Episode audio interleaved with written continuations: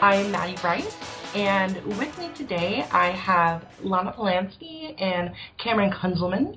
And I am very excited to be a second wave or maybe the inaugural podcast of a new kind of things that I will be hosting on interesting subjects in games criticism. So I guess let's do some introductions. Lana, why don't you just give us a little bit about yourself? Uh, hello, I'm currently an independent critic. I started out writing for Killscreen actually as an intern, and I sort of worked my way into um, writing for myself. I have my own website, sufficientlyhuman.com. I recently put out a book of short stories with a bunch of awesome writers called Ghost in the Machine, and I I make twine games and I make sort of construct two and Stencyl kind of games, uh, small little personal dealies like that, and I like to talk about the intersection of my personal framework, which is literary theory, structural issues, and video games. You know, and this is going to be quite on point when we talk about it. Something that's always been so interesting for me is saying I'm an independent critic, mm-hmm. kind of like almost like I'm an independent developer almost. Almost. And it's really kind of it, it's it's weird in that way because people are like, "Oh, are you freelance?" And I'm like, no, no, yeah, yeah. I, I was for a very long time, and I'll still take yeah. sort of the odd freelance contract. If I mean, I'm very selective, and I I'm very privileged that I actually can be selective because I've been at this for a few years and I've built up a bit of a cachet. Um, so I like I happen to just sort of know people, and I mean, it really does kind of like uh, solidify that idea, like that sort of um, truism that it's like it's who you know. Mm-hmm. It kind of is. So I just I happen to if I do take contracts, it's usually with people I know I've worked with before and I trust. And uh, part of that is actually what's what's sort of interesting is like you say we say independent, but it's not outside the system. It's well within the system because mm-hmm. if I didn't have enough of an audience where I could actually like be funded like through my fans through Patreon, then there's no way I could do this. Yeah, and that's probably a podcast for another time. Yeah, but I definitely well noted. And Cameron, how about you introduce yourself for us? Oh yeah, okay. Uh, so I'm Cameron Kunzelman. I'm a uh, I don't know. I'm an academic. Write games criticism. I uh, I develop games. Increasingly, I would say I'm a game developer more than I'm a games critic. Uh, even though I still produce a lot of criticism, I'm not independent. Uh, I wouldn't think, you know, in this sort of system, right? I'm directly subsidized subsidized by my job uh, which mm. is a job that has a kind of lateral ability, right? It encourages you to think and to be productive uh, and is really destructive in that way. But it directly encourages me to, to do a lot of public thinking um, about video games. And so, uh, yeah, I think that's it. Uh, I write pretty often for Paste Magazine, I guess. Uh, I have a website, thiscageisworms.com, where I've been writing for three or four years. Um, and that's it. Yeah, and again, very pertinent. It's kind of interesting because I would say, like, you know, from my standpoint of getting to know you and your work, I would, I would have said, oh, of course you're probably more of a critic, but we will go ahead and get into that discussion soon. Mm-hmm. And for everyone else, um, I'm, you know, Mattie Brice, as I said, and um, you can find my work at alternate ending, which is mattiebrice.com. Um, and I just do a whole sorts of things like my, you know, fellow speakers here do um, games criticism, uh, development, organization, and uh, lots of public stuff. So how about we go ahead and start talking about this relationship between, um, uh, I would say, game making and games criticism, and kind of this discussion between, uh, you know, what, when we have these hybrid type people making games and criticism.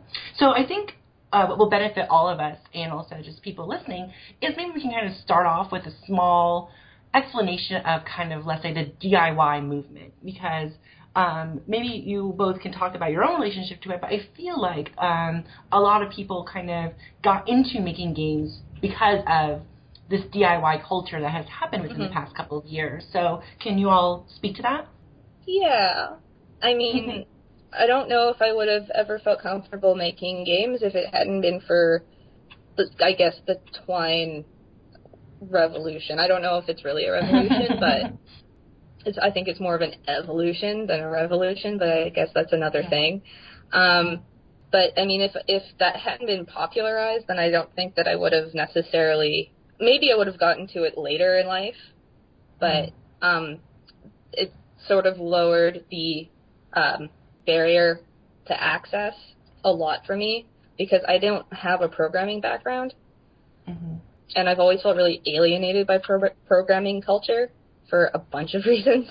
Mm-hmm. Um, and this was it, it's not just that I mean because um, like we like to say, well, oh, with Twine you don't have to know any programming, and that's not really true because Twine is Mhm. actually rooted in actually like five or six different languages, and it, the more you work with Twine, it's sort of a gateway drug because you start with very Mhm. simple syntax, and then you kind of work your way into macros and stuff like that. But um, what it did was it, part of it was the community um, that made me feel comfortable enough to start making games. Like not just the program itself, which was it, it is pretty easy to learn. Mhm. It has a pretty low learning curve, but the community itself made me feel like safe.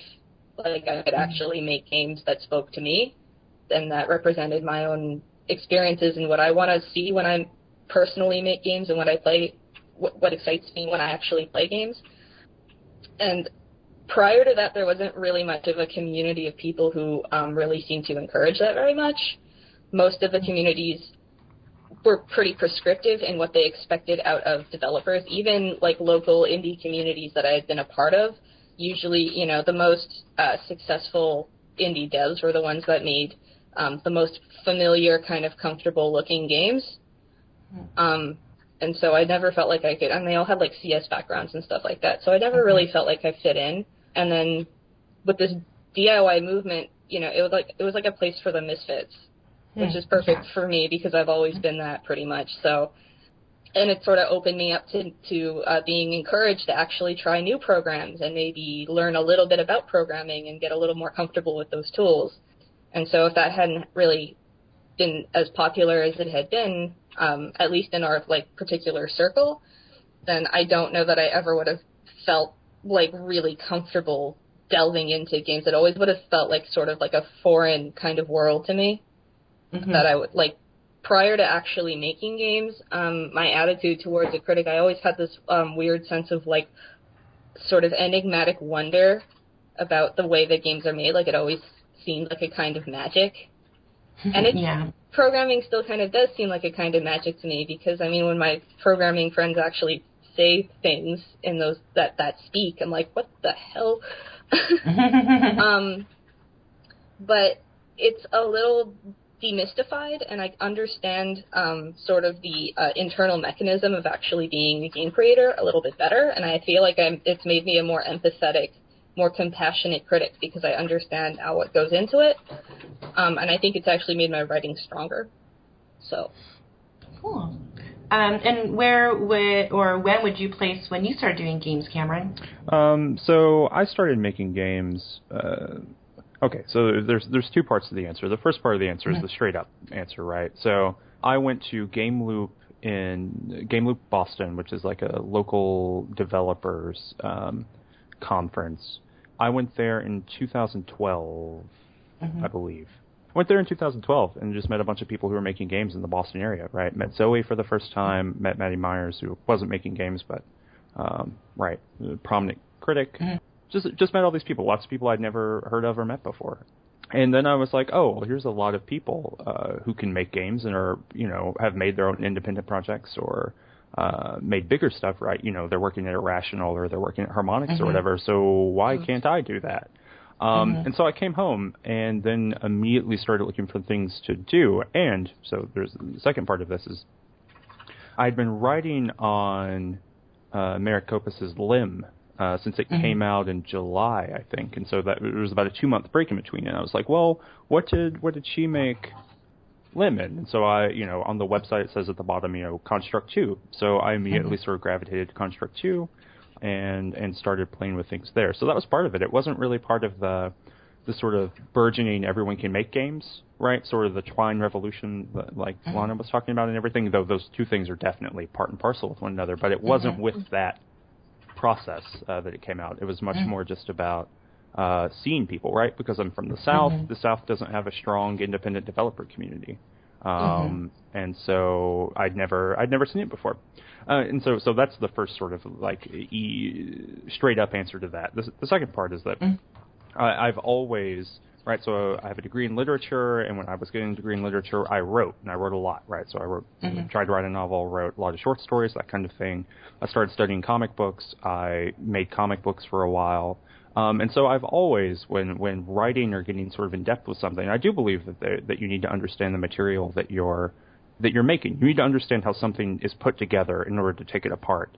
Um, mm-hmm. I think, and so so so it was sort of inevitable, right? When I when I turned to games, it was just sort of a matter of time before I felt that I needed to get deep in it, and sort of like what Lana was saying, right? It was sort of this mystification or uh, this thing that if I commit to trying to understand how this is built, um, it might be more than I'm prepared for. And so going mm-hmm. going to Game Loop was showed me no, that's not true at all. I mean, you know, if you if you put your time in and you learn the documentation or whatever, then, then you can do it. And much like Lana, I don't have a computer science background. I, I have an incredibly weak, uh, just math background across the board. It's embarrassing, actually. oh yeah, um, no, I can't. We probably all relate. Yeah, I can't yeah. do simple arithmetic. Like it's really pathetic, actually. so so yeah, so I'm coming from a similar place, um, but with always the strong sort of belief in in knowing knowing the tools that people are working with and understanding those is critical to the critical project itself.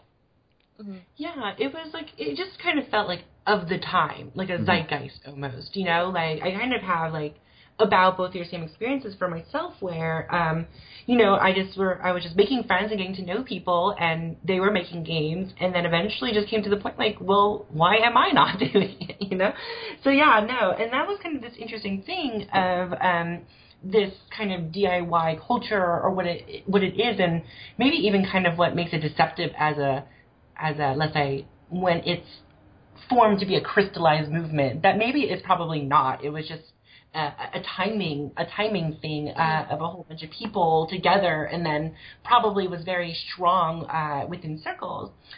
So I'm really curious, and I guess what I guess what I should say for just some reader uh, or listener um, reading is that uh, I guess a seminal text, I guess if we would agree, would be um, Anna Anthropy's Rise of the Video Game Zinesters, which is, I would say, at least pulls all that feeling together in one place, and it was released in or published in 2012 as mm-hmm. well. Um, and 2012 was just kind of like like a year, I guess, where that was like the most explosive uh, uh, or, or, interesting. So um, I think that was a good text if people want to go and read and kind of understand um, a little bit more of the background or just in the contemporary because as we've kind of seen, you know, as time has moved on, we've been looking at history of you know, DIY before 2012, like, you know, in the 80s and the 90s, mm-hmm. and that DIY, DIY culture has been around this entire time. So it's like not necessarily a new phenomenon, but it's interesting how it's coming up right now with these sort of people. Mm-hmm. So, um, yeah, so let's get into how about if you all feel comfortable with it, how do you do you want to like kind of describe some of both of your critical work and your game work and maybe if you can, if you've thought about it before, how they connect, or a theme, or something you find as being an artisan of both things. Hmm. I you, this is a, I mean, maybe a contentious thing. Um, and I'm sure someone will, when they listen to this, immediately say that I'm wrong. But I don't think that what I actually, what I, what I do in my critical work and what I actually produce as a as a developer are wildly different things. Um, they they generally don't uh, sort of allied together in any way. What I find interesting in a game as I'm playing it, or especially sort of AAA, you know, bigger titles, what I find interesting in those games and what I find sort of uh, available to read through or what delivers something interesting to me in those is rarely what I enjoy putting in games. Uh, I think a lot of my games are are very um, if not sarcastic, then sort of morbidly funny. Um, I mean, I do think that, like, I love the idea of simulating something or just showing something that is uh, incommensurable, something that's really gross. So, like, I made that game about Foucault, right? So it's a game yeah, about yeah. disciplining yourself to run away from discipline, and you can't run away, right? Eventually, you just end, right? And so I, I find that really funny. Uh, and when I'm making it, I find it really funny. But then um, you know, I, I've talked about this before, but uh, more than one person has said, you know, are you okay? Uh, oh. the things that you make are so, so sort of depressing. So, so it's something about, I, I think I put less of my so so you know I'm sure we'll get into this, but you know talking about how much of yourself do you put into your work, I think I put less of myself in my critical work, and I put a lot more of myself in my development work. Uh, mm-hmm. Whereas I generally my sort of very bleak outlook on life doesn't come up in the critical work as much, uh, but mm-hmm. definitely comes up in every everything I develop. So I think that's my answer. so this is kind of a Okay, there's there's a few levels on which I can answer this question. The first, I think, is a matter of focus. So, like Cam- Cameron was talking about, like how much you, yourself do you put into your critical work versus your artistic work, and I can actually draw a parallel between my creative work, like my that's just my writing, my non-interactive creative work, and my game stuff, and both of those are um, drawn from kind of intensely personal things. There's still a lot of very personal stuff in my critical writing, but I still try to root that in um, usually some kind of uh, dialogue um, between myself and another work, which means I'm doing more observing and describing of what I'm experiencing rather than making it kind of all about me. But when it when I'm doing creative work, the level of focus is, is sort of different. My concerns are different. I'm trying to achieve or elicit um, certain ideas or sensations with my writing or whatever. Um, and so so many of my games are writing based because so many of them are made in Twine um, mm-hmm. that I can actually like carry over a lot of the same sensibilities. Uh, more when I'm writing poetry, I think. Mm-hmm. But with my critical work, um, I, I I I guess it's appropriate that I try to keep a, a pretty safe distance from what I'm actually writing about so that it doesn't get too solipsistic or self-involved. Mm-hmm. Um, and I'm fair to the work. Um, and so there's a sobriety when I write critical work. Even the way I look at myself when I write critical work, there's a certain um, sobriety. Um, there's a certain detachment with how I'm uh, treating like my own experiences.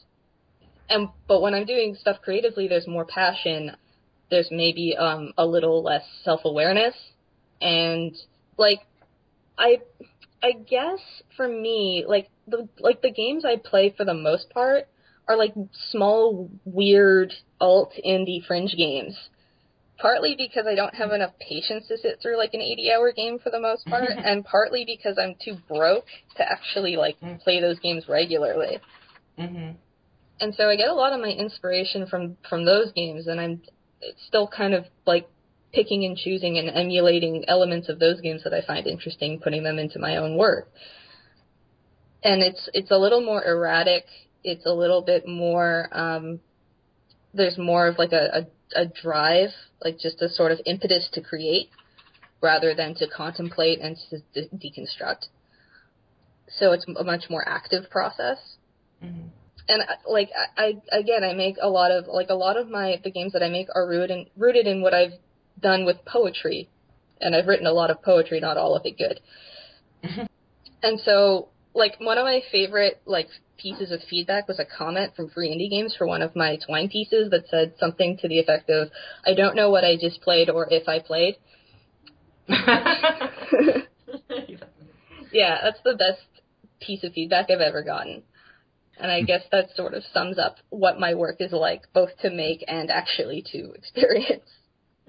Yeah, I guess in relation to you all, I have a, a drinking problem when it comes to personal investment in things. Um, in, in a sense of, um, I guess I'm all the way on the other end where a lot of my work, um, critical and uh, critical writing and development are both very intertwined um, and kind of used in conjunction with one another. And I find that kind of interesting how that happened because um, I would say, you know, I was writing for at least a year or so before I even began to fathom, um, at least blogging, at least in the circle for um, uh, for a year or so before I even considered making a game, and I wouldn't have thought it was going to come up as a critical tool because that's kind of how I see my games is like another form of criticism sometimes um, and how I use to inform people of different perspectives, of uh, detailing my own personal perspective in different ways. Mm-hmm. And I find that to be kind of a really interesting uh, growth that I wasn't expecting. Um, and so now with that, I'm kind of curious overall as a landscape, um, if you all notice certain things that are coming from critics who also make games, like if we look at that as a body of work, kind of what do you see if you see anything? Hmm. Um, I mean, is this uh, so? This is a, becomes the sort of weird question of, of critics on what time scale, and then development on what scale too, right? So there are plenty Yeah. of critics from like five or six years ago who are now in the sort in you know the belly of the beast, and, and I say that Right. in a positive Mhm. and Yeah. a negative way, right? Like they're Mhm. they're deeply deeply embroiled. So it seems like it, this is a dodge on your question because I don't have a good answer, but, but it, it, it at least is an answer. It seems like criticism for a while, maybe five or six years ago, there was a big sector of people who were doing criticism as part of a uh, what do you call it? Not a, a portfolio, right? That criticism and thinking clearly about game and game design issues was part of a portfolio that would go along with like maps or would go along with systems design um, that in that showed you could think critically about a game and maybe would get you hired. And I think it did get quite a few people hired. I don't know how much that actually had to do with it, so much as like doing the criticism and then going to GDC, for example. Um, Mhm. But I think it did have a, it at least has an impact. It got lots of people writing jobs, right? So, so I don't think you know someone like Chris Dahlen could have sort of moved over into the writing field without his really good and sufficient uh, criticism. But yeah, so I, I think that's part of it. So, so I don't, I don't know. I don't, I, I can't really read the field just because I'm not really sure. I don't think I have a good read on what the field of people who are both making and writing about games are, right? I think a lot of people are actually just game designers and developers. Most of the, that sort of uh, double production that we see is mostly from people who are game designers who occasionally will write a critical piece um, rather than the other way around. Um, and feel free to correct me if that's that's totally off base, but that's just sort of the way I immediately think of it. Well, I mean, for me personally, it's kind of the opposite. Like I started out more as a as a critic, hmm just because my background was in was in like lit criticism, because that's what I read the most of. And then I started. So I mean, like I can't, I don't really have like the context to talk about like what was going on five or six years ago, because I think I only really started writing like four years ago anyway. Yeah, we But started I- around the same time. Yeah. and I only really got into games like relatively late in life compared to, you know, people who have been playing their like their entire lives. And I I you know, played games as a kid, sure, but not to such uh, not as compulsively as maybe some other people who've been doing this for a lot Mhm. longer. And so like I've sort of because when I started getting into criticism, I mean, I wanted to know the craft a little bit better.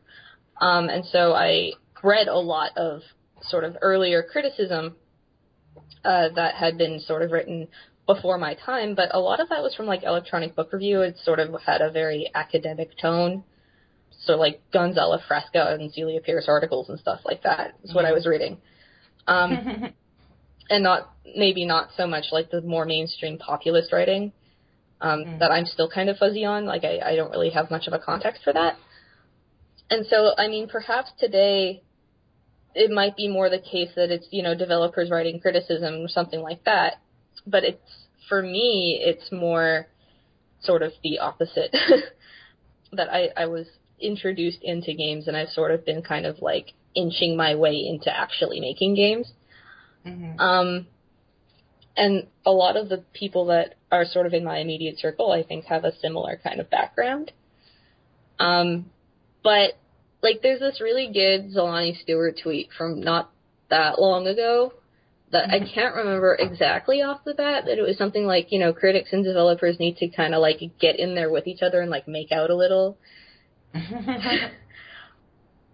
that um there needs to be like so like the whole that that whole line between like creator and critic is very blurred Mhm. um and who is what is kind of up in the air because i i consider myself both simultaneously and i'm a critic of my own work too Mhm. so i don't know if i would call myself more an i mean in general i just sort of call myself an artist because i feel like that's the easiest and most all-encompassing designation i can give myself but i sort of put on different mantles depending on what i'm doing so Yeah.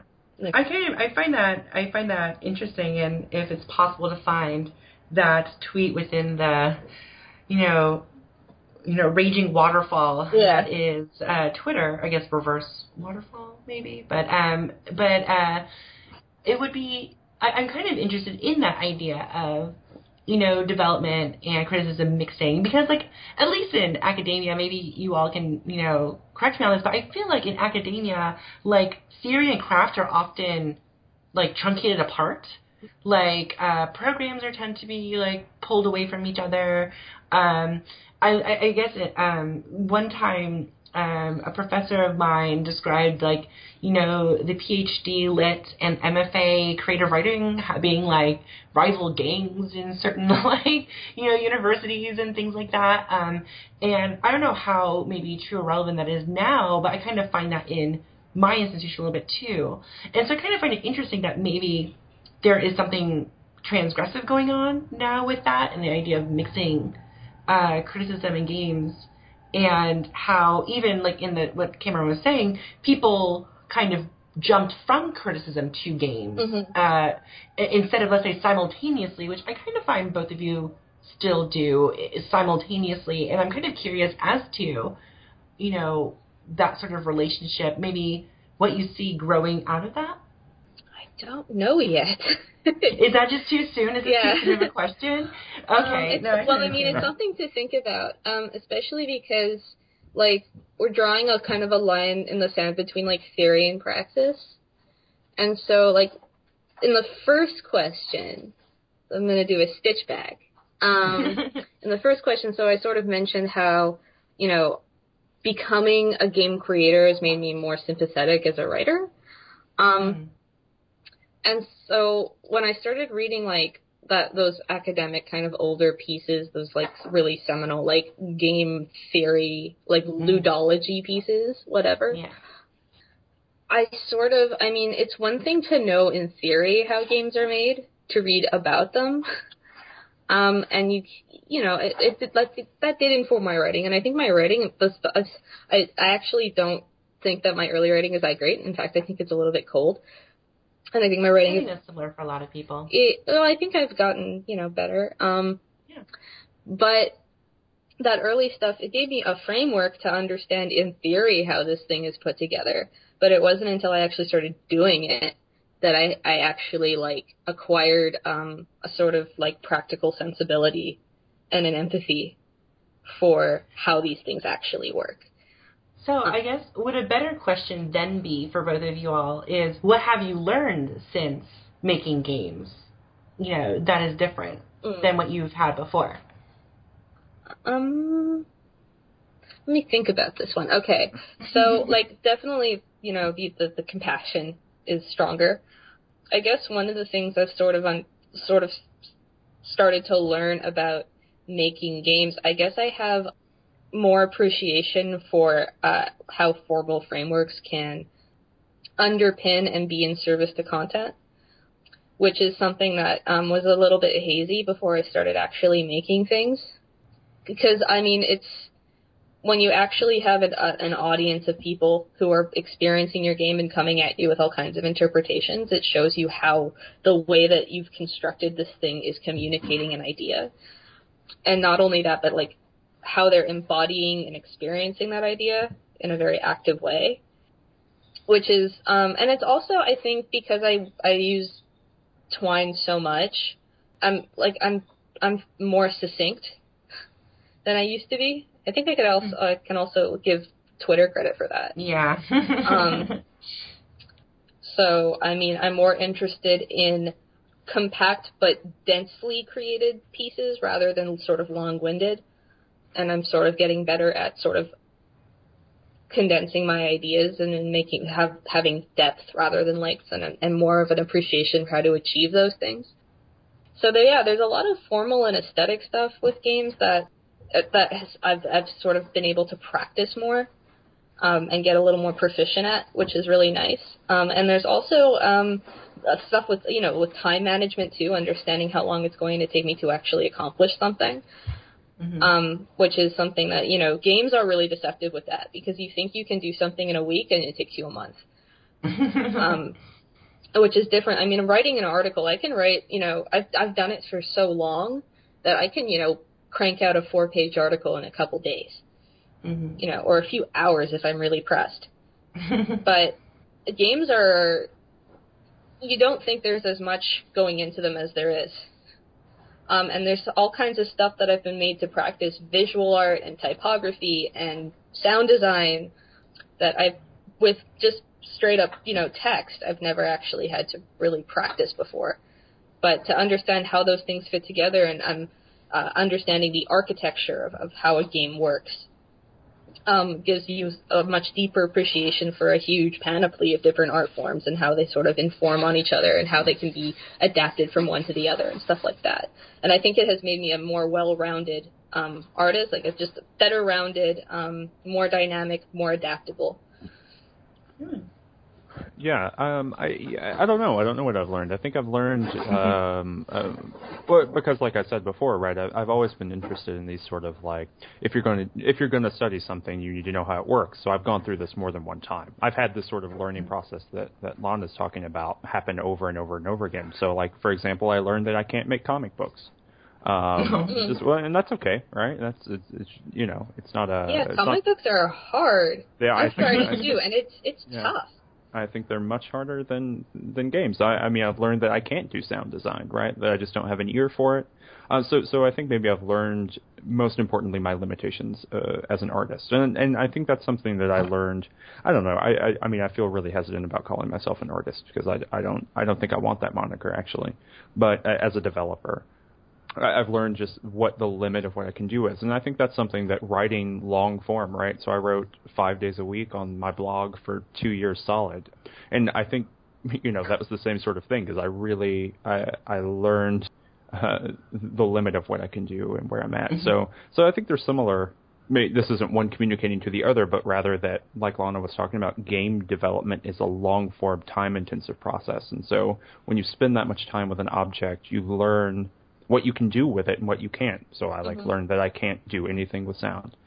but uh, and so the same thing happened with writing, right? If you begin to treat that as a long form project rather than as a uh, you know, as something you dip into and out of, but rather as mm-hmm. one long piece of writing, which I sort of treated mm-hmm. my blog that way for a long time, then it becomes the same sort of thing, right? You learn what you can do and what you can't do. My writing changed a significant amount, right? I gave up on on narratives. I gave up on long form cohesive pieces. Uh, the most most of what I write now is very short and and you know sort of stubby and really sort of staccato. Mm-hmm. Uh, and I don't I don't think that came from from Twitter actually for me. I think that came from realizing that that I think that might be a more effective format for me thinking the thought rather than and, and doing the thinking. There's a really really great uh, Hannah Arendt uh, quote where she talks about Heidegger, and this is a, a, horrible comparison to make. I'm not comparing myself to Heidegger, uh, but but she said that that why his lectures, why he was so powerful of a thinker, is that you get you got to watch him do the thinking in front of you.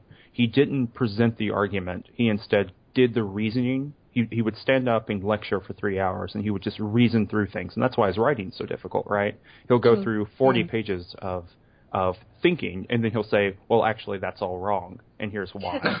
Um, which is very frustrating. It's frustrating as a, as a early reader of Heidegger, but but it's it's educational in the end, and so that's what I think I tried to turn the writing into, and maybe that's what my games are sort of about too. Um, is about process uh, and showing process mm-hmm. and trying to make people think about process. I don't know if I'm successful at that, but um, but it's something that I try to do. Yeah, I'm really curious because um, I am in a creative writing program right now, so I am experimenting with um, poetry and prose um, and a whole bunch of other stuff. Um, and what's really interesting for me is, you know, I kind of just blogged because that was what I did, and then eventually started question, you know, why am I blogging? Uh, and why am I blogging the things that I'm blogging? Like, what are the things that are most appropriate for 800 to 1500 words? Because, you know, very often I kind of wanted to write like these really long, like missives of like, here's how to change the world. And that doesn't quite work very often just for me as a person who's living, you know, and trying to do other things. Mm-hmm. Um, and also just what people consume and what people respond to in the way that I want. So what has been very interesting for me with playing games has been why you use a game. Like, why do you use a game to communicate whatever you need, and and what is it that is seems kind of appropriate for that? Um, and what's interesting for me um, in doing the games that I've done and kind of having responses for them is kind of it's almost like you just want to put people in situations as opposed to them to necessarily find an answer. Mm-hmm. Like I've always been taught to when I wrote that you're doing it for a goal. And that goal is to communicate like an argument overall, maybe uh, in criticism, or you know a specific feeling in creative writing. And then in games, instead, it was kind of like, here is um, an experience to go through. I'm not entirely 100% sure what you're going to feel on the other end, but I want you to go through this process Mm. for whatever reason. Like I want I want you to reflect on why you had that feeling at the end of this particular process. Um, and that's been very interesting for me, you know, pulling back onto my creative writing, where which is now very experiential, if you will, um, more about like, you know, um, you know, a whole bunch of different things in, instead of like getting someone to a certain experience. Um, it's been more for people to kind of I don't know, pass through a filter and see what ends up on the other side of that filter. hmm So it's been interesting. Mm-hmm. Yeah, I mean, like one of the things I've definitely taken away is the ability to, to sort of uh, think comparatively with games. I mean, like games are kind of um, it's, it's often accused of a certain cultural homogeneity, which is sort of, I think, uh, sort of a misconception. Um, Mhm. And my, I've always sort of been interested in, in like sort of cross media studies and and comparative studies within games because that's where I come from anyway. So that takes both a, a, a kind of sympathetic understanding of my own personal framework that I've studied and understanding how games actually work and seeing how those things fit together in the ways that they actually don't. Um, which is where, you know, like formal adaptability is really kind of an important thing. And like one of the things that it's been helping me to kind of like formalize for myself is uh, understanding a how different art forms kind of can speak to each other and so b also understanding the different kinds of uh, experiences and the different kind of perspectives that create manifest like a complex political underpinning um, both for the people who make the games and the people who play them and how they're going to be informed by like the limitations of what they know or what they understand when they go into enter into the contract of engaging with a game. Sort of the the complex different sort of facets of human understanding or, or um, sympathy empathy that are going to go into how somebody is able to perceive what you've done. And it also you know it makes you question your own limits um, it makes you sort of question your own um, ethical or political blind spots um, Mm. when you're when you're making a work and understanding, you know, like what are sort of the like these are my preoccupations artistically, but like what form these, what cements these, what are they rooted in, and how are they communicating a specific idea?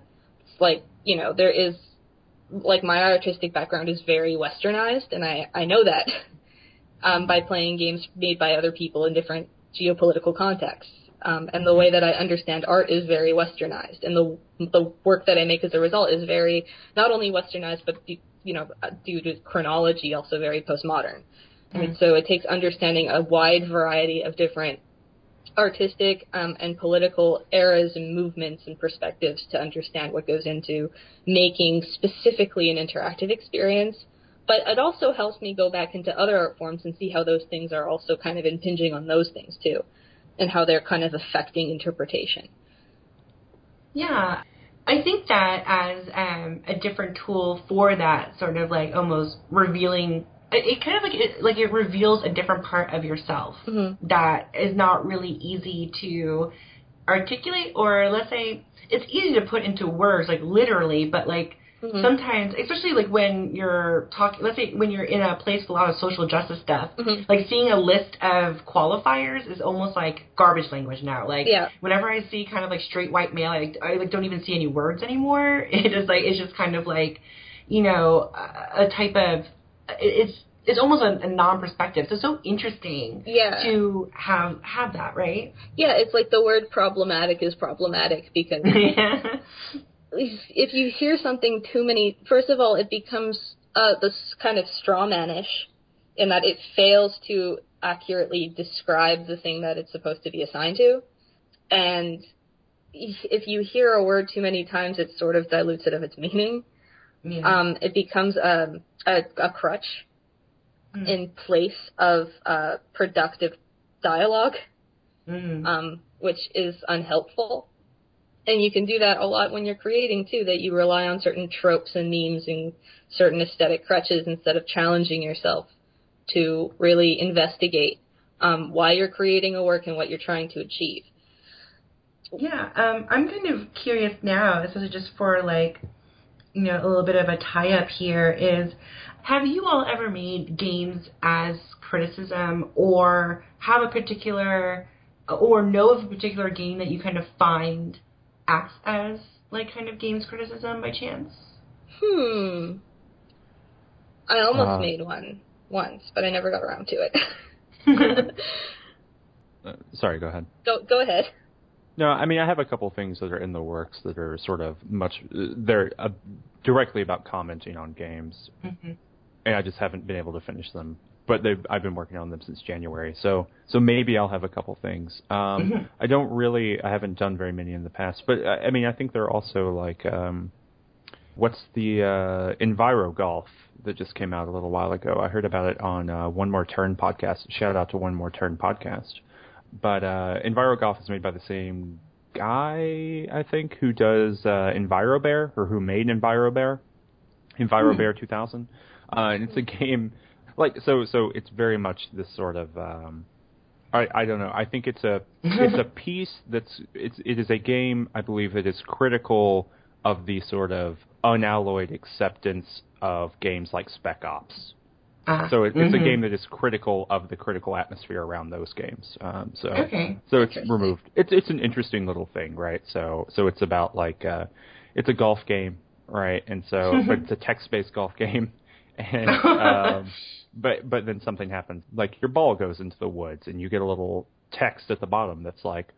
Uh, squirrels every year will collect golf balls and uh, store them instead of nuts, and they starve to death, right? And so it's like it's a thing of like clearly you're not supposed to take that very seriously, right? Like it's this very absurd and ridiculous thing, but that's the sort of uh, the the love for that uh, in certain certain right. So like Brendan's book, right? The love for that in some cases is is strange, right? And I think my view my views on Brendan's book are, are well known. Shout out to Brendan. Uh, Um, yeah, so I'm kind of yeah. I think that's really fun in a way of like, in a sense, one thing and something like Lana mentioned before is like this um, maybe hesitation of solipsism, you know, of games criticism. Like, you know, should we? We're a little bit worried about like, you know, especially when there has been kind of a prominence with like kind of personal experience and things like that in game uh, in uh, games criticism. I'm kind of curious as you know, games from critics kind of allowing us to be self-aware Yeah. of our process, you know, for, you know, this because I'm pretty sure we're all, well, I, I like, you know, optimistically we're all aware hmm of kind of what's going on in the situation that we're in. And I think it'd be kind of interesting for game making to be a tool for us to keep that self-awareness. Mhm. Right. Yeah, so on the sort of the, the topic of like games that kind of light a fire under us, like, yeah, so because a lot of the games I play are, are pretty small, a lot of them are, have a lot of these um, sort of like meta elements, meta commentaries. One that I always kind of refer back to is Vidiot Game, which is an actually good example of satire in video Hmm. games. It actually is fantastic and it's sort of it has all these sort of um like it, it, it's basically a bunch of these very glitched out like mini games that get progressively unplayable as you go through them um Hmm. and you have these sort of characters with stats that don't seem to like actually matter um and you like you die but like you just kind of respawn um and there doesn't seem to be much of a goal so i love that game because uh it put it, i mean it, it questions a lot of the stuff that we kind of take for granted in some of the discursive circles things about um, agency things about sort of the teleology of games goal, goal orientation of games Mhm. um, that games need to be a means to an end of some kind, Mm. um, and uh, sort of the ideas of uh, uh, technophilia and polish as measures of quality. There's all kinds of stuff like that that I find uh, really interesting. So, I mean, even the characters, the fact that the, the character stats don't actually seem to mean anything, that the characters aren't really instrumentalized towards um, any kind of like functionality of any Yeah. sort, and so you you see them not as means to a particular uh, preferred kind of feedback, but rather um, just sort of little jokes unto themselves. And uh, like Major Bueno does really good stuff with that too, um, sort of a misdirection subversion of uh, actually one of the things that makes them so good at, at comedy games is the fact that they subvert certain game expectations, mechanical expectations, with and dynamic expectations, which I think is just great. And there's this other one too that's called um, Box Simulator, and it's Awesome. it's just he's just sitting in a box. of course. That's the game. Just sitting in a box. It's the whole game. Um, and I had a conversation about this with Lonnie Stewart, and pretty much his his take on that was that because you're spending all this time sitting in a box not doing anything, you actually end up constructing your own little narrative for what's going on. And you start picking out details, different like lines and themes and shades of color, and um, you start looking at the tiny, tiny details. So um, the world gets really, really microscopic instead of like the preoccupation with expanse um, in games, um, space. Uh, the space is really because it's so um, contracted. You start to really focus on the tiny little details, yeah. which is sort of unusual. Mhm. Um, Yeah. Um, well, those are all. Thank you for all these uh, recommendations. I actually have not played any of the games you all have mentioned, and so Okay. I'm gonna go. Can I say one more really quickly? Oh yeah. Uh, Icarus Proudbottom teaches typing, um, okay. which is made by uh, Holy Wow Studios. Uh, they're probably my favorite like small developers right now, and uh, so they they have a weekly game now, um, or that they did that was a serial like murder mystery typing game. Um, Oh. But Icarus Proudbottom teaches typing. Um, this just gives you a, a sample of the thing. It immediately begins, and Icarus Proudbottom talks to you a little bit and introduces the typing game and says, "Well, what do you look like?" And then it immediately switches to like a Baldur's Gate style, like you know, 400 different statistics that you have to assign. Um, and and then you spend time doing this, and it never comes up again. oh god. Um. Yeah, it's just wonderful this, this sort of thing. So yeah, Icarus Proudbottom teaches typing is like Yeah, right I up mean, at the top. one of, of the, those my favorite my favorite way in which um, games produce uh, frustration or humor through subversion, I think, is through wasting the player's time. Yeah. I think it's one of my the best things that a game can do to piss off a gamer. Is just deliberately make them perform an action that has no meaning or connection to anything else in the game, just for the hell of it. Um, I actually, yeah, I think you can spend a whole bunch of time just on that topic. Um, 'cause I think it's hilarious when gamers get mad. So, Oh yes, I that's something we share in common. All right then. Um, is there anything else y'all would like to add? I think that was a great discussion. um, No, I think I'm pretty good. Awesome. Well, thank you both for joining me. I really appreciate uh, you all uh, sharing your thoughts and talking about your things. So, um, and thank you all out there for listening. And um, I'm sure we'll be back soon with something else.